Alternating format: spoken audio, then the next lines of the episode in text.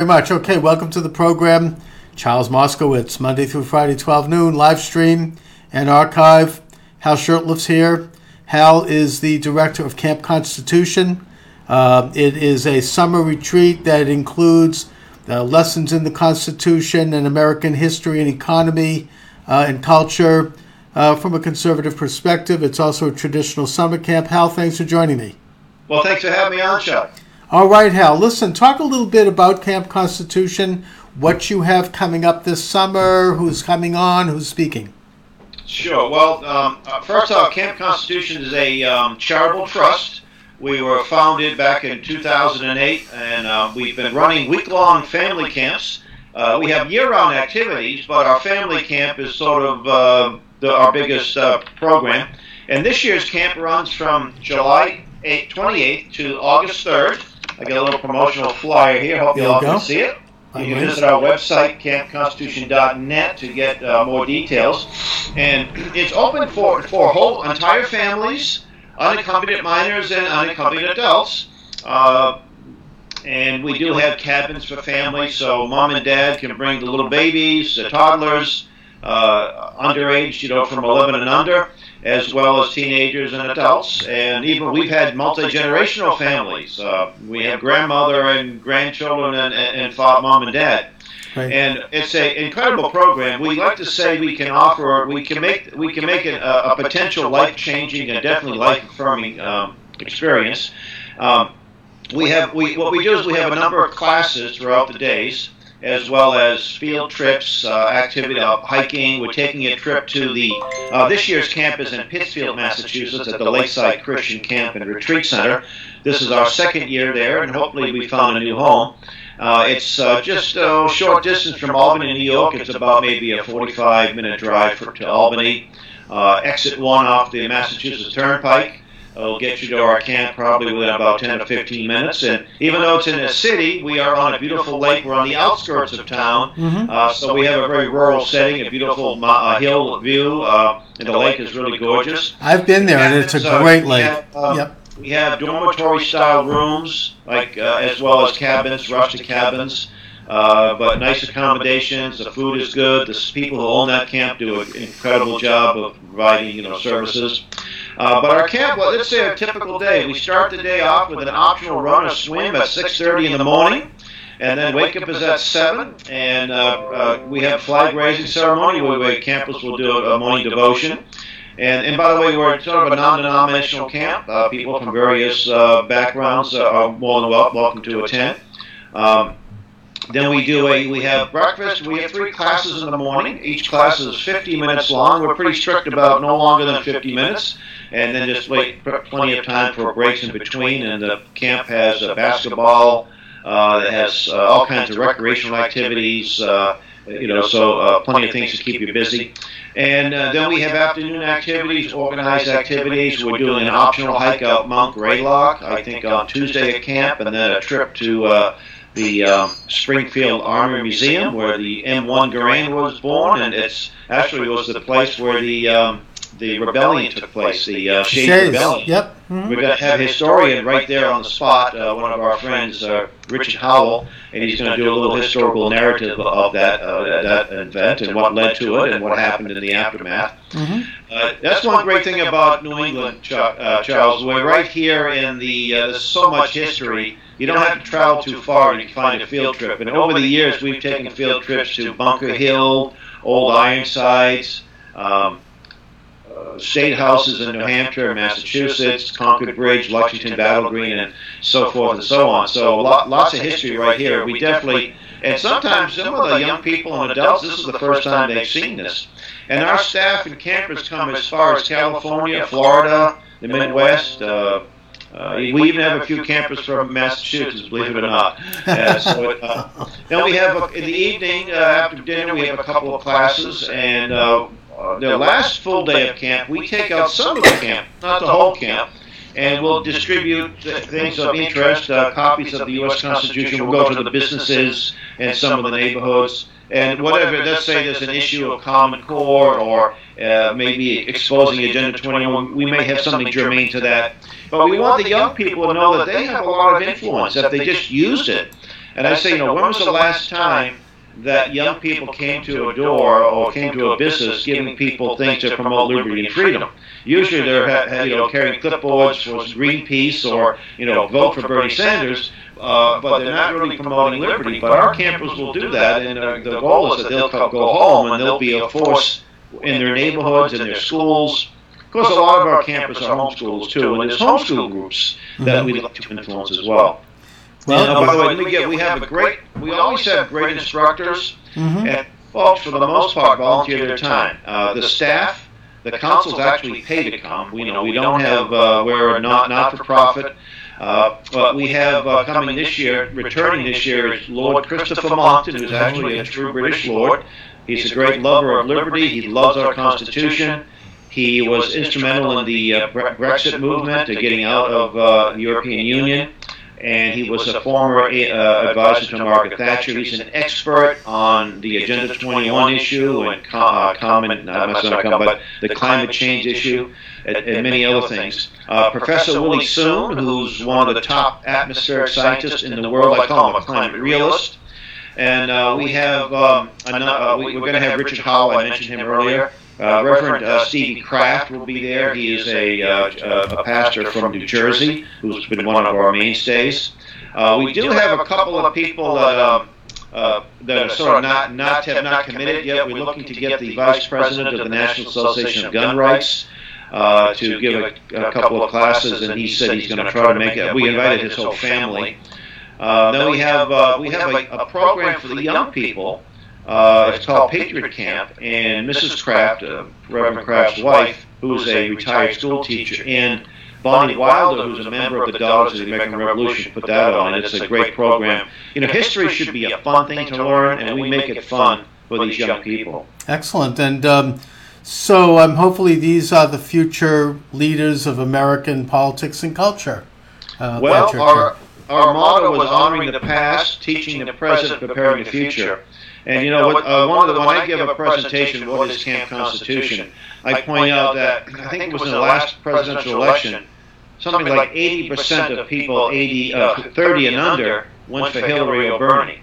Now, we're not a political organization. We don't promote candidates and things of that nature, but we do promote principles of the Constitution.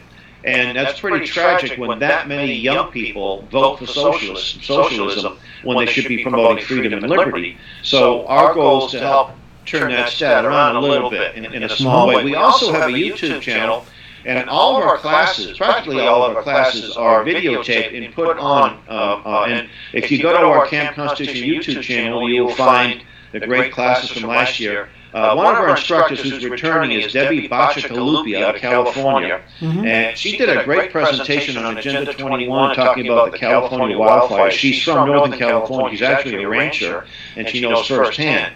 And uh, that particular video of her class, we got about 45,000 views, so we're very, we're very pleased about that.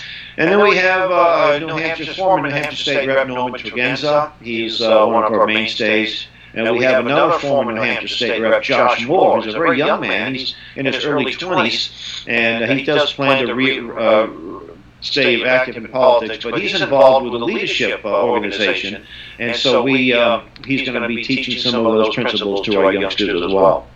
Excellent. Sounds like a good lineup. And um, how do people get in touch with you, Hal, and um, find out more information? Is there a website? Well, uh, the best thing is just to go right to our website, campconstitution.net, and there's a place there for contact.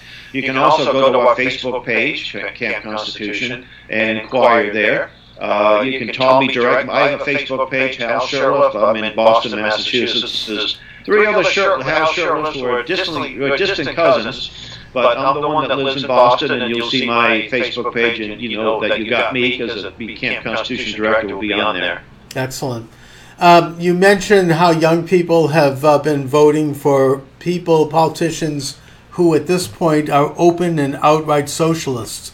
Back in the day, they used to hide their socialist affiliation. I think it was in 2000 and I believe, um, actually, 1999 that I did a column that was widely disseminated called 54 Socialists in Congress. Mm-hmm. And that these guys were affiliated and women were affiliated with the uh, Congressional Progressive Caucus, and I showed how their website actually had images from the Democratic Socialists of America on it, and that they were intertwined and interconnected, and that the Democratic Socialists of America is, of course, a wing of Socialist International, which is the world's oldest socialist uh, organization. It precedes Marx's Second Workmen's Convention. So That's right. that article went viral. This is before the days of the computer, and it was republished by a lot of people and without giving me any attribution, which is the way it goes because I wasn't really well known. But the point is that that article and that exposure not only caused them to remove those images from their website and go underground, but I think it actually contributed to the election of George W. Bush and um, the defeat of Gore. Um, but yet, back then, there was efforts taken to obscure this fact. Nobody wanted to be associated with socialism because obviously it, dirty had a st- yeah it had a stench. You know, people remembered Hitler and Stalin and big authoritarian nanny state socialist agendas and how destructive they were. But now we're at a point in this year, 2018, 2019, that you have open socialists winning elections to Congress. You've got this new young clique of people, including our very own uh, Ayanna Pressley, my congresswoman here in Boston. Um, you know, t- Rashida Tlaib, uh, Ilhan Omar, who has connections to the Muslim Brotherhood, and a, a crop of others, and some of the old guard, you know, people like uh, Bernie Sanders, of course, and Elizabeth Warren and Ed Markey. Ed Markey. Oh, yeah, one of the biggest. Ed Markey. There was a book. Um, it was. Uh, what's his, he was a. Is he probably still is affiliated with this far left group? Uh, what's the name of it? I read this book many years ago, and there was a picture of Markey at this organization's meeting. Next to him would be K- a KGB agent. I mean, literally a KGB Oh, my agent. God. Um, I just uh, uh, a co- covert cadre was the name of the book. The oh, the IPS Institute of uh, Political something or other. Political. The IPS is the uh, is the name of. I can't remember what the IPS stands for. So Markey's been a, a, a, a socialist for all his political career. I mean, you look at a voting record. That's the key thing too. There are a lot of people that even come across as moderate or conservative, and then you see how they vote. And there's a number of organizations that have voting guides, constitutional voting guides. One of them is the New American Magazine, hmm and you know, a hundred would be someone like Ron Paul, Sure. and uh, zero would be someone like Lenin. And you fall in between there. It was interesting for years. Uh, when Bernie Sanders was a member of the House of Representatives, uh, we have what he called the Sandinista Index. And Bernie was about a 25 or a 30, meaning that he voted for socialism 70% of the time or 75% of the time. And you would see some of his ca- some of the uh, people in the Democrat and Republican Party voting to the left of Bernie. Now, it's true, sometimes when you take a vote, Bernie would say, this doesn't go far enough, that's why I'm voting against it. Mhm. It wasn't like he was voting for some, some pro-liberty. He used to be he used to be very much against gun control, living in Vermont. Yeah. But that started to change now. Vermont is, be, is, is more socialist than ever before. They just passed this horrible abortion bill. Uh, hasn't been signed God. yet, but the governor's going to sign it. It passed by such a wide That, is, is that the one which um, allows for abortion on demand right up to the day of birth? Oh, Ker- Kermit Gosnell uh, would blush at this law. Yeah, I mean, this has already happened in New York State, and um, we recently had the governor of Virginia make a comment, he being a gynecologist, that you have to leave the baby comfortable if it's born until That's it right. dies. I mean, my They question for that is how long do you wait before the baby dies where you don't have any, any intervention? Th- This is like a reversion to the ancient Greek barbaric practice of a judge taking a look at a newborn baby and deciding whether or not that baby is going to be uh, able to serve the state, and if not, then they'd leave it on a hillside to die. And this was it was even too much for the Romans, who abolished that. So I mean, we're going back to a, a very very dark time in in not just not in American history, in world history, where you are you know you're allowing someone whether it be a mother or a doctor or whoever to literally decide whether a baby is going to get to live or not. And um, it's something that's uh, it's not even an issue of abortion. This is infanticide. This is you know outright murder of a born baby. And it's being legalized. I mean this is like you know it's kind of getting back to the eugenics uh, model of the 1920s and 1930s that uh, kind of went out of style with World War II. Anyway, but Hal, I want to bring the conversation over to the fact that um, we have all these left wing socialists now in Congress openly calling themselves socialists. The leader seems to be Alexandria Cortez, and uh, they're they're being uh, hailed as great leaders of the Democratic Party. And I mean, I, I think that the Democratic Party or the, the left side of the party, which has been in control probably since I don't know the 1980s, that they've always been socialist. But now it's an open thing. It's not a secret. They're they're out there. This is a very troubling development for me. What say you? Well, I, I agree. It's a very troubling development because, again, they're unbridled socialists, and they. And, and what's interesting too is they're be, in the um, in the primaries. They're beating the uh, the incumbents who have been longtime leftists and vote. Uh, who was the um, the, the one, one that Pressley beat uh, uh was the former mayor of Somerville, Capuano. Yeah. What is it? Capuano. Yeah, uh, uh, and, and, he, was, was uh, about a twenty percent on most indexes. Sure. So, and, so I mean, from twenty to zero, uh, you know, I don't know, I don't know how big a deal that is. But the troubling thing is that they're openly socialist, and they're getting elected. And, and uh, Pressley comes out and, you know, you, she sounds like she's a Christian. She says, I'm going to church and uh, listen to the choir. And then she's a big supporter of Planned Parenthood. And interesting, I met her uh, when she was running for office. Very attractive lady. She's trying to get petition, you know, get signatures on her, um, you know, to get on the ballot. She used to be work for Joe Kennedy, which tells you, you know, her pedigree. Mm-hmm. Uh, but the second time I ran into her was I was leaving the Suffolk Superior Courthouse. that was, uh, as uh, was called jury duty, and I'm crossing the street on City Hall Plaza in Boston, and they're raising the communist flag of China, and she's one of the speakers. And she's praising the Chinese Communist Revolution. This is 2008, 2009. And I said, wait a minute, a city official is praising a revolution that is ongoing and it's taken millions of lives. It's repressed people. It's you've got an all-powerful state. Why in the world would any elected official who, who takes an oath to defend the Constitution, and in her case, uh, you have to take uh, an oath to defend the state Constitution as well as the U.S. Constitution, why would they openly embrace communist thugs, communist China?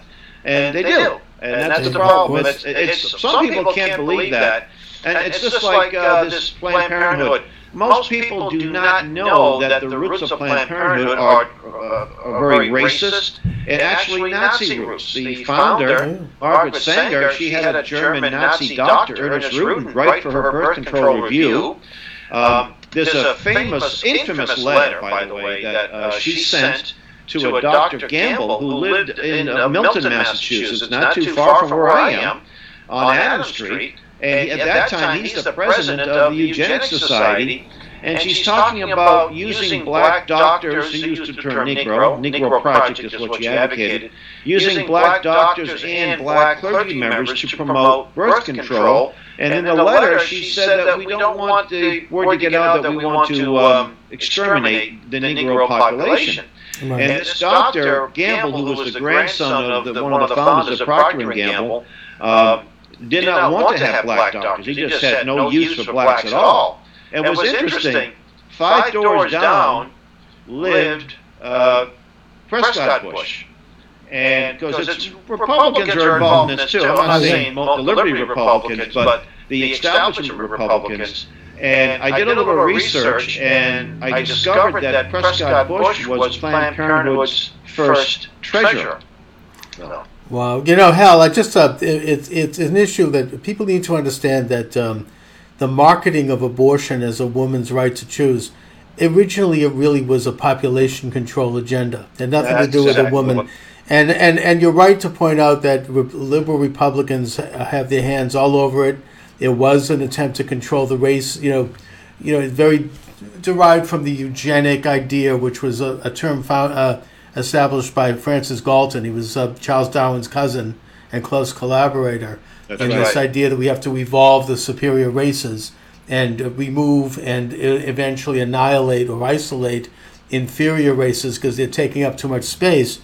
when I was running for Congress in 2004, I was approached by a major Republican figure in Massachusetts and I still can't reveal who it is because they swore me to secrecy. Mm-hmm. And they were like, you have to get behind abortion because abortion is needed for the very reasons you're talking about. You know, it's, it's a, it's a population control. We have to control all these blacks. And I, I, I was like, forget it. I'm not interested. But the point is that I was like, wow. I mean, it kind of was a revelation to me that you know this was not a a, a left winger. You know, this wasn't you know socialist, and that right. the agenda really transcends that. I mean, but ultimately, it appeals to the real socialist ideal, which is the right to control who lives and who dies, the right to control. You know, socialism is public ownership of the mode of production. In other words, well, the government controls. The government acts as a as a messianic agent to control what people do in all aspects of their lives, so that we can move to this utopia, this one world ant colony and that the ultimate expression of that control is deciding who lives and who dies. And what is the most basic fundamental aspect of that but to kill the unborn baby? That's right. Are you familiar with the book uh, written by George Bernard Shaw? It's called The Intelligent Woman's Guide to Socialism. It, pub- it was published in the early part of the last century, 2005 or so.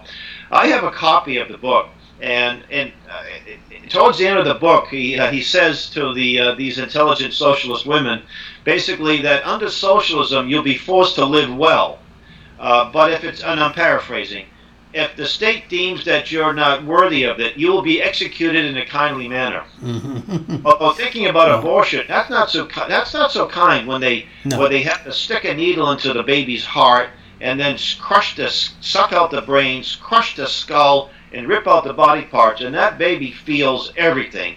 And if the baby happens to be born, then they either cut the back of the neck. That's what uh, Kermit, Dr. Kermit uh, Gosnell did.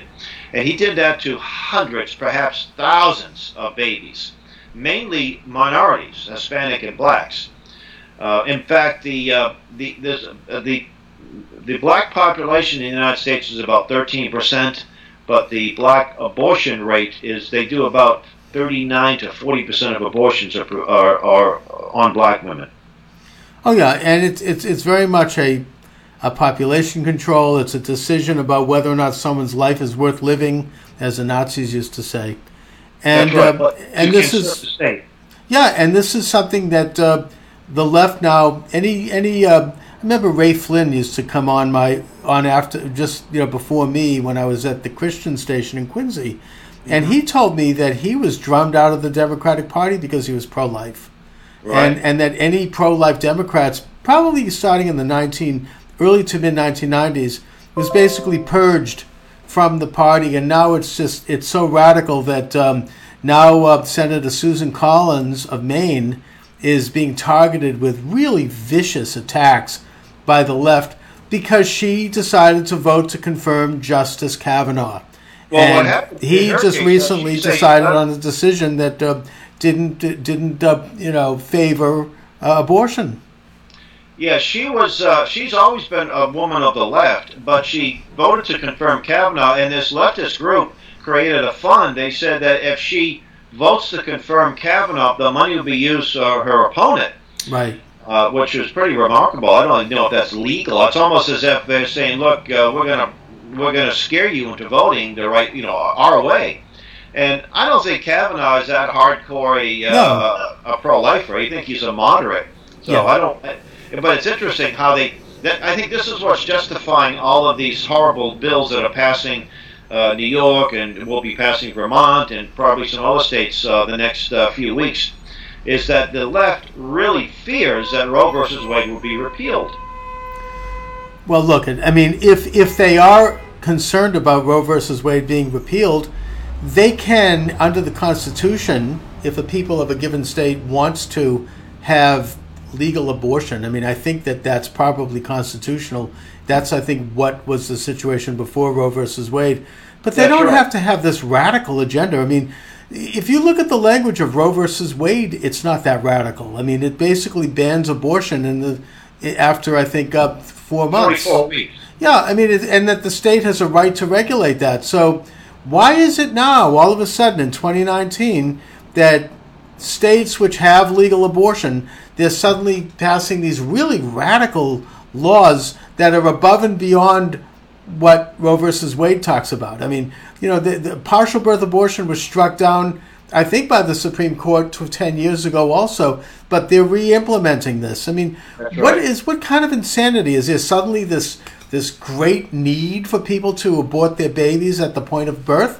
I mean, wh- what's going on with that?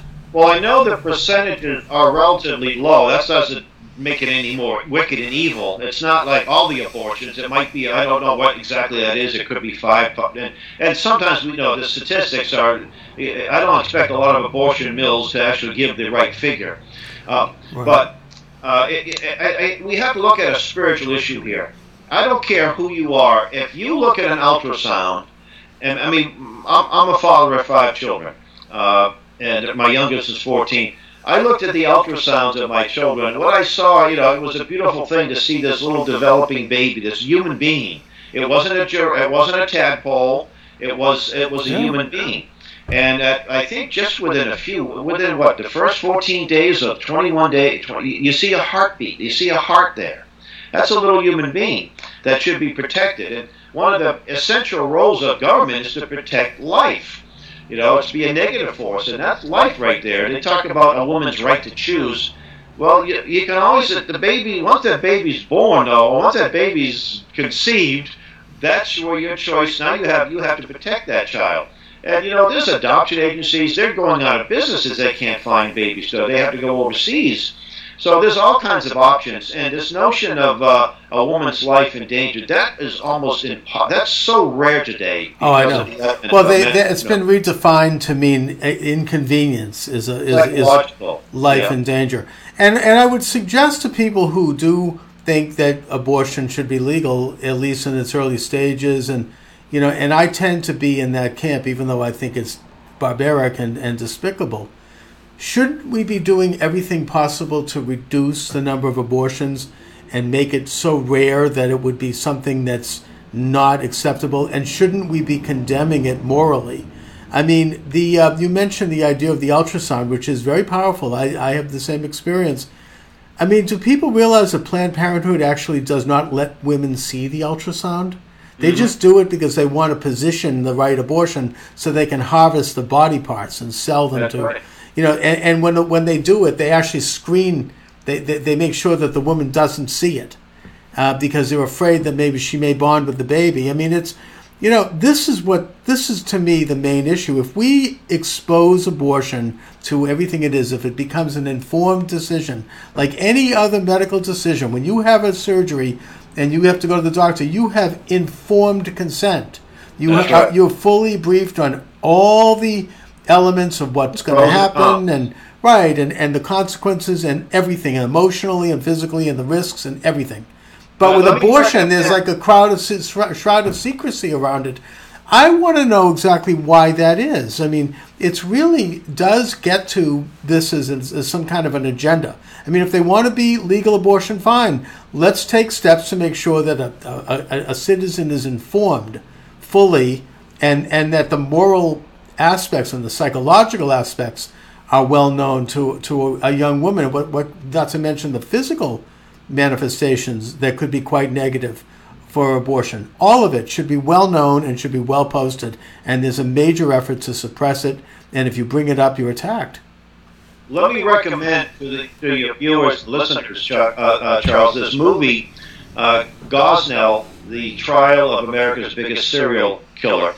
I watched this when it first came out. It only played in, uh, I live right in the city of Boston. I had to go to Bellingham, about 25 miles to the west of here, to watch it in a theater. It only showed in a handful of theaters in, uh, in I think, in, in the state. Uh, it was uh, in I don't know a number of some theaters pulled it. You know they advertised it and then they got complaints and they pulled it. Uh, but it's available now on DVD and you can also have it on demand. I think. And we're actually going to be doing some show. I showed it at my home. I showed it at a luncheon, you know, a private meeting, and it's very powerful because it shows you what happens at one of these abortion mills. And there was uh, some. It wasn't that um, graphic. You know, it didn't show a lot of. Uh, it didn't show the dead babies. In fact, uh, Baby Boy A, which was one of the things that made such a big difference. They showed, uh, they wouldn't even show it in the movie, but if you go to their website, Gosnell the movie, you'll see a picture of it. So they didn't want to go out of the way to, to horrify people. Right. But it's a very powerful, the nail salons in Pennsylvania, of course, uh, Gosnell's uh, abortion mill was in uh, Philadelphia, and they are inspected at least once a year. His place was never inspected, and it's almost as if th- these abortion clinics, I hate to use the word clinic, it's really an abortion mill. I could say that they're government population control centers, and that's why they're treated the way they are, hands off. We like what they're doing. The secular humanist government, who has the power over life and death, uh, likes these things. And that's why. No, That's why and that's exactly right. And that, that, that the left is all all about preventing inspection of these abortion mills in, um, you know, in Texas, and they, they- they've been very much involved in that issue. Uh, Um, restaurants are inspected. You know, drinking in bar rooms are inspected. Uh, grocery stores, uh, they come in there gang busted. They fly, find a few fruit flies, they shut you down, right? But abortion places, forget it. We abortion, abortion, and voting booths they don't get Uh, inspected. yeah. right? Anyway, Hal, but I want to bring back the topic to the issue of these elected uh, left wingers who are coming up with these really outlandish ideas. You've got um, Cortez with her Green New Deal. I mean, to try to ban cow farts and uh, airplanes, you know, and, and, and to build only rail. And, uh, you know, a, a lot of this are the real quack stuff. I mean, you know, it sounds horrendous on on paper. You know, this idea of um, you know refitting every single building in the United States so that it's it's protecting against global warming or some other crackpot scientific pseudo scientific idea, and it's going to cost what you know like trillions of dollars. Brilliant. And you know, on the other hand, we may snicker and laugh and say, "Oh, that's just a bunch of pie in the sky." But I'm actually fearful that they are going to try to implement it, and the reason they'll get away with it is not because of the socialists, but it's because of the, the conservatives who are going to. First of all, they're going to get all this government money from it. There's going to be, a, you know, there's a huge transfer of monies to pay for this whole thing. You're going to have people lining up to get involved with that Contractors. contracting, all of this to do nothing. It's sort of like consulting. In the 1980s, the, there was like a big thing to change the gas, the, the gasoline engine that turned out to be a complete hoax. I forget what it was called, but the, the, the stuff that they were replacing gas with turned out to be environmentally worse. Well, you mean the ethanol? Ethanol, 21? yeah, exactly. It's like that, except 10 times bigger. And uh, it's just, it's a disaster waiting to happen, but yet I am concerned that they are going to be able to pull off at least part of this. And it's kind of like Agenda 21. If they don't do it up front, then they're going to do it, you know, behind the scenes. They're going to do it using uh, subterfuge and, and subversion. They'll, they'll get the people, you know, appointed strategically, and they'll gradually implement the thing. Well, that's right. It looks ridiculous when you see this Green New Deal, but even if they get a, a small percentage of it initi- uh, passed the next couple of years, and then a few more years, a little bit more. And it's interesting that people, it's it's being implemented all over the country, Agenda 21, and you could see this. Uh, if you could see the influences that they've changed the uh, street patterns, they've got these crazy bike paths. They uh, you've got a two-lane road now; it's a one-lane road. Or you've got a bike path, and uh, Especially in the bike paths Cambridge. Sometimes they're in the center of the street. Yeah, especially especially in Harvard Square. But anyways, at Harvard Square, you see solar panels popping up. They're actually cutting down trees to put solar panels in. You'll see uh, in more rural areas, or you got mountaintop, these beautiful mountaintops, and they'll cover it with these uh, these wind turbines where they have to clear cut. And none of this stuff actually is making. It's good. First off, there is no man-made global warming, uh, climate change, what have you. There's been natural fluctuations that are happening since the recording of time. Um, in fact, I just interviewed a, a gentleman, um, uh, Heller, um, Tony Heller, and he did a great he did a great article. Uh, I think it was in uh, CFACT, C-F-A-C-T, where he shows newspaper clippings from the 1890s to the 1920s, the 30s, the 40s, where the scientists say uh, the ice caps are melting. Scientists talk about climate. Uh, we're having a new ice age oh, we're going to burn up in a few years. It's all the it's all the scary. All yeah, it's the Chicken Little. You know, the sky is falling. I mean, look, I don't know if there's man-made global warming or not, but what I do think is that if there is, it's not this huge emergency. It's we're talking hundreds of years of tiny. Let me show tiny, you something. we have a publishing arm called uh, Camp Constitution Press, and we put back in print something that was published in 1810. I can see it here, mm-hmm. Right? Uh, move it, up. was move it the, uh, but written by Noah Webster of the uh, Noah's, Noah Webster's Dictionary fame on the supposed change of temperature in winter. Now, back then, there were people thinking that because certain species of animals were found further north, and they thought it was a good thing. They didn't think it was bad at all. In fact, Thomas Jefferson was one of the biggest advocates, but he wasn't an Al Gore vice president at the time. And Noah Webster just looked at uh, diaries and trends and the thermometer was invented, I think, in the 1770s, but it, well, I don't know how well used it was. But you had records of when crops were harvested, when lakes froze, when the harbor froze, uh, and he actually looked at the uh, first year, the first year the Pilgrims landed in Plymouth. It was a very mild winter. Right. Uh, April 19, 1775, the day of the Battle of Concord Lexington, it was a very mild. In fact, it got up into the low 70s. I attend these uh, reenactments, uh, Charles, and there are sometimes when it's cold, it's in the 20s, and you're freezing out there waiting for these guys to get going. And every now and then, like the best I think was in the, it may be in the low 50s, mid 50s. That's the warmest it's been in the 15 or so years I've been attending these uh, reenactments. But in April 19, 1775, before you had the Industrial Revolution, it was warmer. Uh, Tony Heller also points out that we have fewer and fewer days in the hundreds in the Northeast, in the Midwest. It's, I remember, uh, and he also says anecdotal.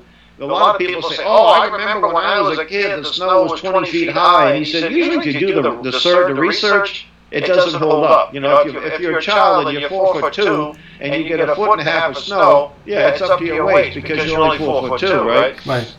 And so forth. So." Uh, so, uh, and by the way, uh, for those listeners and viewers who live in the greater Boston area, we are having a press conference at the Massachusetts State House February 25th at 11 a.m.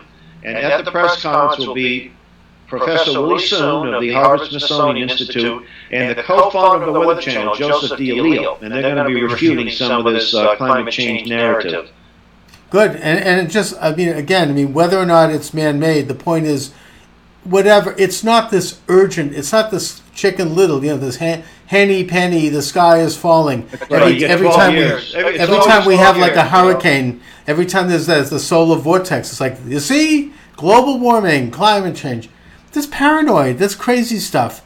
And it's like they've got people going crazy. I mean, this is like, even if it's true, it constitutes one of the biggest conspiracy theories of our of our age and, you know, I do think that there was this concocted theory, anyways, as a way to get people to surrender their, their, their independence and, and to, to scare people. It's like similar to the idea that there are aliens that landing on the earth, which are, didn't well, fly to world. Right? Uh, that's yeah. right. That's uh, it. But that did, well, people didn't buy There's a publication called Banker and Tradesman uh, they, have, an online presence plus a hard copy. Uh, I don't know if it comes out every week or so. And it goes to people, investors, real estate people in uh, Greater Boston, New England. I'm not sure if it has a reach outside. And they had this alarming report that uh, property on the beach, you know, on, on coastal property, is taking a big plunge in Massachusetts. And you look at the the, the, they look at the uh, their, their research. They're basing it on this entity called it's called First Foundation or One Foundation it's a left-wing foundation based in New York City for the purpose of promoting this notion of sea level rising. Uh, they call it peer review. They, they review it with people who, who think the same way. They don't peer review it with people who disagree. And to me, that's pretty evil when you when an organization relies on this one source, and therefore the price of property is artificially uh, deflated based on something that's not going to happen. So, but in that same online source, they said that the real estate around the state, state's gone up 15% or 10%. So wait, what's the problem here? It's, something's not quite right. Some dishonesty here. But I tell you, if the real estate plunges on coastal property, that's the time to buy because uh, you, if they think that the, the sea level is going to rise in the next uh, couple of years and you're going to have to, you know, you're going to be swamped by seawater into your basement, it's baloney.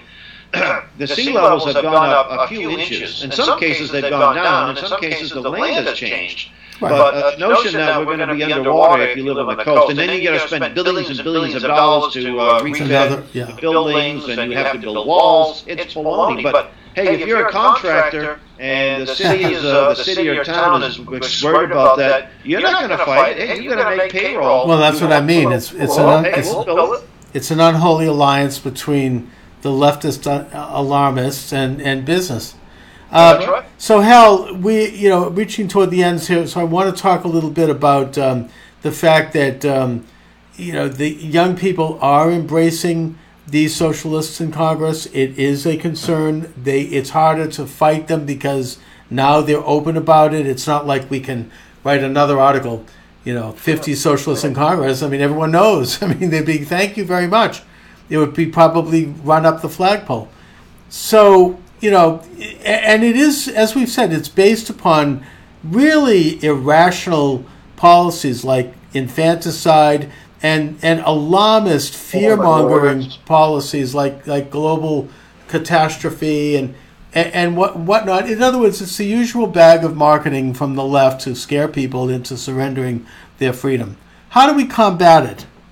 We, combat it by promoting the principles of liberty and freedom and reaching out to as many young people as we can. A lot of folks don't do that.